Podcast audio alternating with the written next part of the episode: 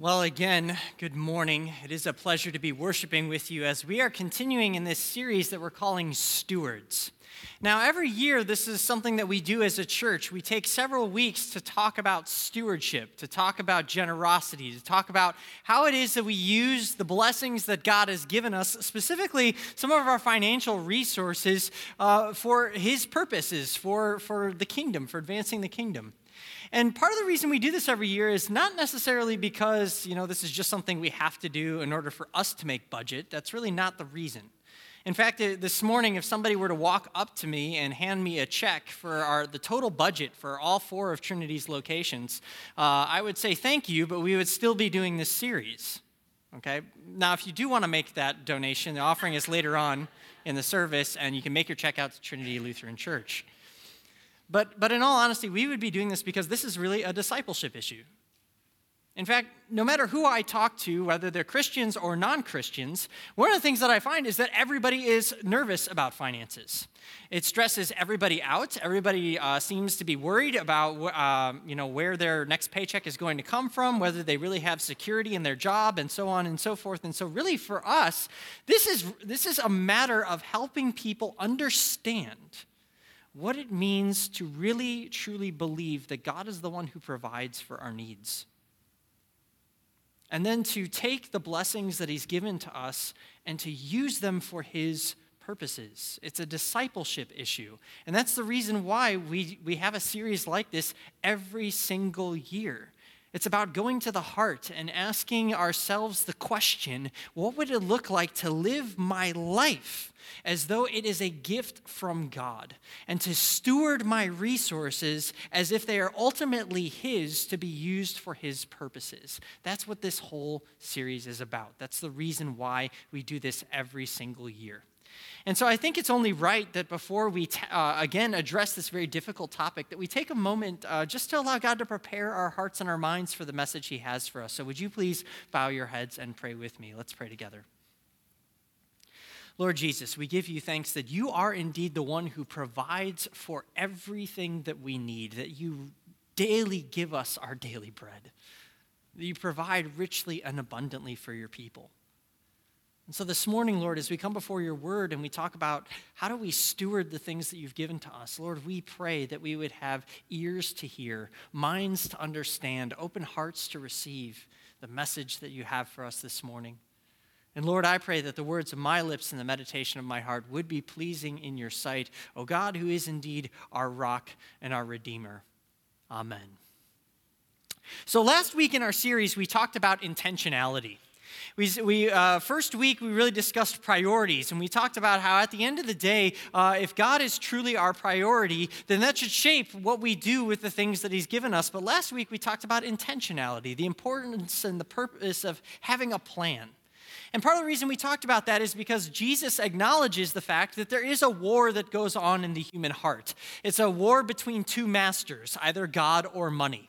He says you can't serve both. You will either serve God or money. And so we said, well, then that's important for us to be aware that that's going on so that we can be intentional so that we can recognize and look at our finances and say, so who do I really serve? And how does how I steward my finances and the things that God has given me reflect my allegiance? That's really what we were talking about. And one of the things that we discovered as we really looked at what Jesus had to say about it is that with intentionality comes peace. With intentionality comes peace when we start to actually look at our finances and use them in a thoughtful way when we start to budget and to plan, when we, when we have a purpose for, for what we're doing with our financial life, it brings a sense of peace. Because we ultimately see that we do have enough and we're able to plan with what we have. There's the sense of peace that comes with that. In fact, Dave Ramsey, this was a quote that we mentioned last week. Dave Ramsey says this about tithing. He actually says, Tithing was created for our benefit. It teaches us how to keep God first in our lives and how to, and how to live unselfishly. And he said, actually, that idea of living unselfishly then pays dividends in other areas of our lives, that as it overflows, we recognize that unselfish people make better spouses, friends, relatives, employees, and employers. And they usually have better finances too. At the end of the day, God is trying to is trying to teach us how to prosper, to how to prosper in every area of life. That's why intentionality brings peace. It allows us to recognize that we have enough from the God who cares for us. But there was another thing that was said in Matthew chapter 6 uh, when Jesus was talking that, that still kind of puzzles me. He says this He says, Store up for yourselves treasures in heaven. And as I was preparing for the message uh, this morning, that verse continued to kind of mess with me because I started to ask the question how? How do you even do that? I mean, have you ever stopped and really thought about, like, practically, what does it mean to store up for ourselves treasures in heaven? How does that even begin? Where, where does that process start? What does it even look like? And really, I think that's why our passage for this morning is so important. And so, to kind of help us really address that, that question of how, how do you store up treasures in heaven? I'd like you to turn with me to Second Corinthians chapter 9. And if you don't have a Bible with you, you can use the Pew Bible uh, that's in the back of the pew in front of you and open it up. Uh, 2 Corinthians chapter 9. And by the way, if you don't own your own Bible, please take that Pew Bible. That is our gift to you. We would love for you to continue to study God's Word with us, and so you can have that. Uh, if you, you know, promise to just take it and, and read it at home and make it a part of your daily uh, times in God's Word. But we're opening up to Second Corinthians 9. And the reason why we're looking at Second Corinthians is because Second Corinthians is a very, very interesting letter. I actually realized that I, I, misspoke in the first service. I said in the first service that there are two letters of Paul, which are, which are clearly fundraising letters. And I realized that's not quite true. There's actually three it's Romans, Philippians, and Second Corinthians. See, in the book of Romans, Paul was writing to a church that he'd never visited before. And he says, I want to share with you what it is I teach and, and confess, uh, so that when I visit you, you might help send me as I continue my mission onward to Spain. That's actually what he tells them. So it's an introduction letter to a potential donor church. Philippians is actually a church thanking a donor church. It's one big, long love letter saying, Thank you for partnering with me in, the, in ministry and in mission. But Second Corinthians is a reminder letter. Okay, Paul helped plant the church in Corinth, and he told them, you know, when I come back this way, I'm going to be taking up a collection. The purpose of the collection is to benefit uh, the church's ministry in Jerusalem and in the Middle East. And the reason why was because uh, that part of the world was suffering from a famine. And they had asked the churches in Europe if they would help, if they would help provide for the basic needs of the people. And so Paul said, So when I circle back, uh, I'm going to be visiting all of my churches in Europe and Asia Minor, and I would like us to take up a collection to bless the church. And so Second Corinthians is a reminder letter. He's basically saying, I'm, I'm coming. I'm coming to take up that collection, and I'd like you all to be ready. And this is what he says, and I'm looking at uh, 2 Corinthians 9, beginning in verse 10. He says, Now, he who supplies seed to the sower and bread for food will also supply and increase your store of seed and will enlarge the harvest of your righteousness. See, right here, he kind of begins talking about the peace that they have, knowing that God provides for everything that they require. And I think this is good because, you know, all of us, when we know somebody is about to ask us for money, we get a little nervous, right? It causes a little bit of anxiety. And Paul's saying, hey, remember, you guys know I'm coming to, to gather this collection. Remember the one who provides for you. That the one who provides seed to the sower and bread for food will also supply and increase your store of seed saying, just remember, God is the one who's in control. He knows what you need, He will richly provide for all that you require. He's reminding them of the peace that they have. But then he moves on and he says something really interesting. Verse 11.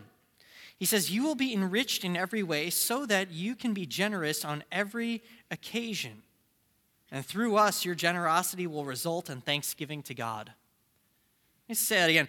You will be enriched in every way so that you can be generous on every occasion, and through us, your generosity will result in thanksgiving to God. See, what I love here is those two words, so that. And by the way, anytime you are studying the Bible and reading it through on your own, every time you come across a so that, basically what he's saying is he's saying everything that I said before, this is the reason why it's there. And so saying, God has richly supplied you. He has given every, you everything that you require so that the purpose of which is for so that you can be generous on every occasion, and through us, your generosity will result in thanksgiving to God. So, Paul is saying is he's saying not only does Jesus provide for everything that you need, but he provides more than enough so that you can use it for something else. What Paul is talking about is he's basically saying he's given you peace with a purpose. He's provided for your prosperity for a reason. And that reason is so that what you have been given might be multiplied for the benefit of others. Specifically, he goes on and he says in verse 12 this service that you perform is not only supplying the needs of the Lord's people, but is also overflowing in many expressions of thanks to God. He says, You have been blessed so that you can bless others. And in fact, this gift that you're going to give to me, I'm going to be taking it to Jerusalem where it is actually going to meet the physical needs of the people there. It is going to ensure that people in a land of famine have bread on the table. But more than that, it's actually going to result in expressions of thanks and praise to God. What does he mean? Well, if you look at the ministry of the church in Jerusalem, what you quickly realize is that any of the gifts that were given to them, they then turned around and used to bless the community around them. You can actually read about this in Acts chapter 2, 3, and 4.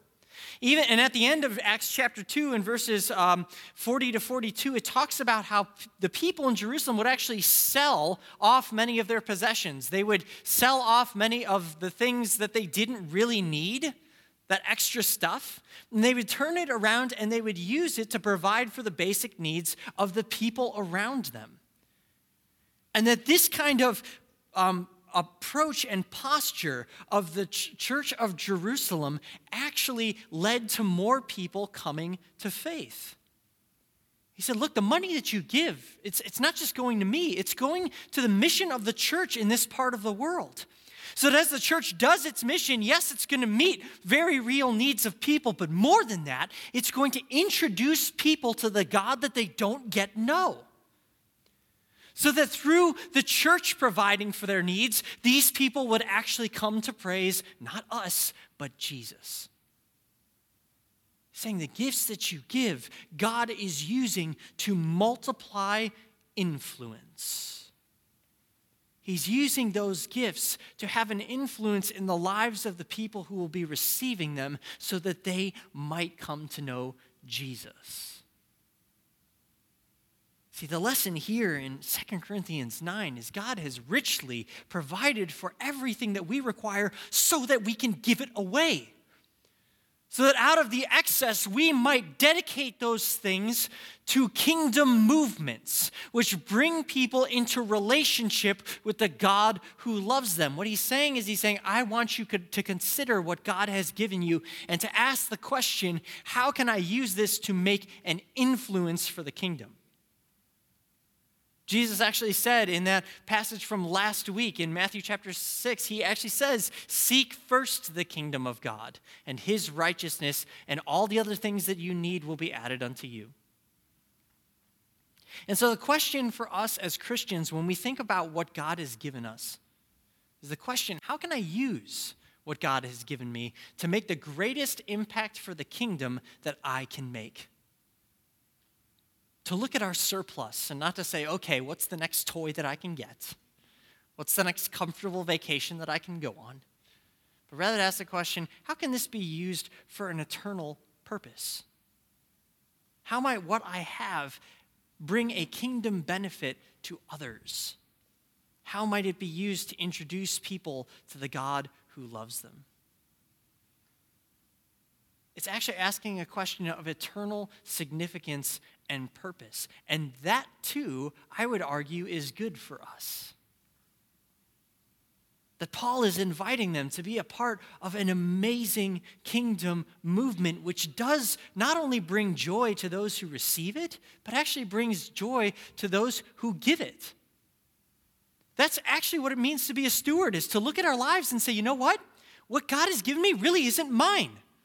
Because a steward recognizes that everything that they're in charge of is actually not for their benefit. It is given to them so that they can use it for the benefit of someone else. And that's really what Paul is talking about here. He says, God has provided for you richly. Yes, so that you can, can have what you need, but more than that, so that you can use it to bring about kingdom transformation in the world around you. And that is an awesome privilege. You know, last week I mentioned this book by Joshua Becker. It's a book called The More of Less, in which he talks about what does it really mean to steward all the things God has given us. And this is what he writes. This is probably my favorite quote in the whole book. He says, It is important for each of us to look outside ourselves to find investments that tie our hearts to things that bring real joy, eternal purpose, and lasting fulfillment. There's a richness in turning our excess into someone else's supply. I want to say that again. There is a richness in turning our excess into someone else's supply.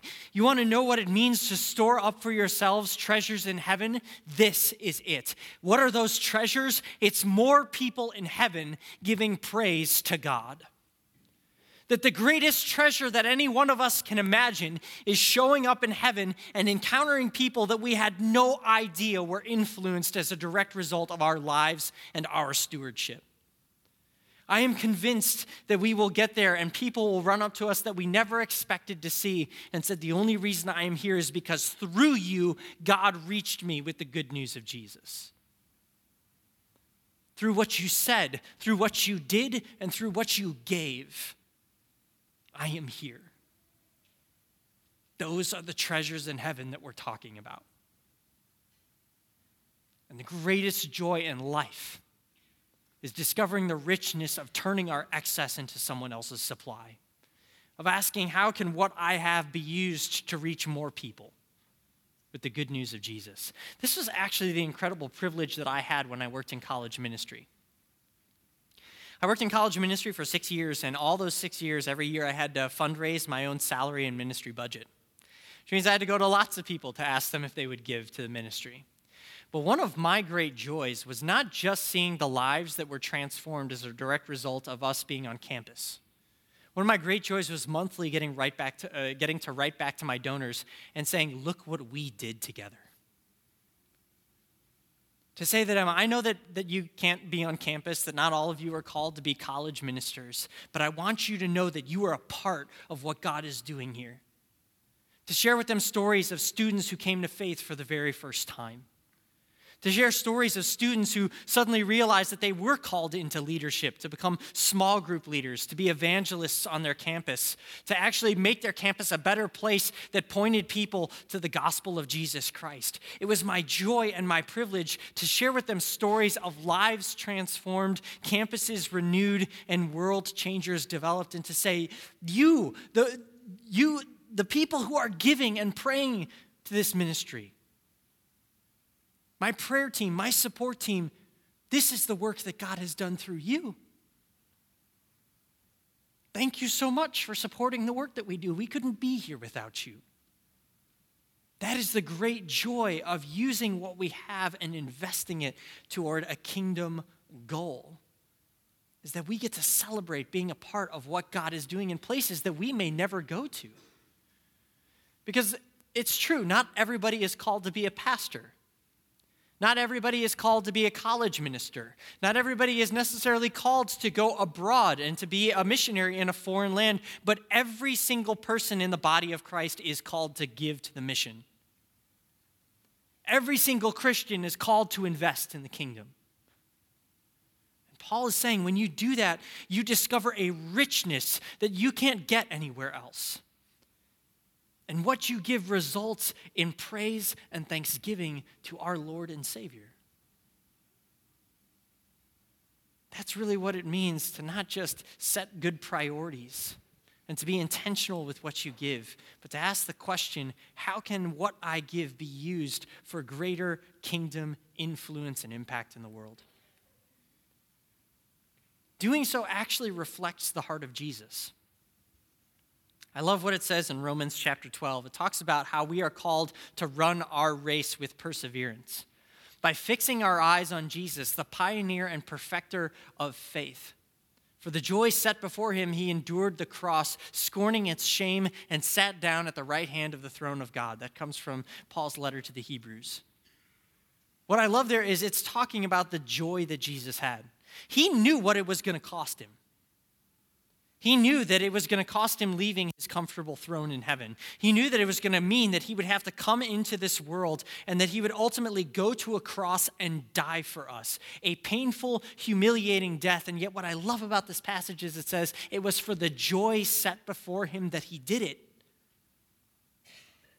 Because, yes, giving is sacrificial. Yes, it's a little uncomfortable, but there's a greater joy. Jesus knew that by pouring himself out, the greater joy that he would get is that many sons and daughters would be brought to glory, that more people would be brought into the kingdom of God. And for that reason, he was willing to spend everything he had for us so that we could be a part of his kingdom. And so when we start to ask that question, how can what I have be spent for the sake of the kingdom? We are being like the one who saved us. We are participating in his joy. You know, last week we gave you this, this thing, the generosity ladder, right? And, and when I gave you that, that generosity ladder, I encouraged you to ask two questions in terms of being intentional with your finances. I asked you first the question where are you currently at? Really sit down and look at your finances, determine where you're at on the generosity ladder. And the second question was what's the next step God is calling you to take? But there's a third question, and that's part of the reason why I didn't want you to bring back your commitment cards this weekend. Because the third question is how can I use what God has given me to make the greatest impact for the kingdom that I can make? To look back at our finances and say, what are the ways in which I can live on less in order that I can give more for the sake of someone else? How can I give more for the sake of advancing the mission that God has given to his people?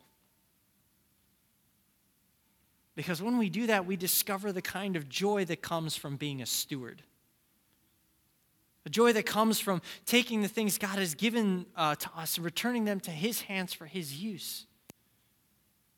To rejoice in the ways in which God, through His people, is bringing many sons and daughters to glory. And knowing that we have participated in an eternal work which has led to greater praise to our Lord and Savior Jesus Christ as people not only come to know Him but learn what it means to walk with Him. That's what it means to be a steward. It's to say, Lord, teach me. Teach me what it means to trust in you. Help me to invest wisely. And Lord, through these gifts, we pray that you would do far more than we can ask or imagine. That's the heart of a steward that we would take the gifts God has given us, that we would multiply them for the sake of the kingdom, and that we would indeed hear our Master say on that final day, Well done, good and faithful servant. Enter into the joy of your Master. It's in the name of Jesus Christ, who does indeed provide seed to the sower, that we say, Amen.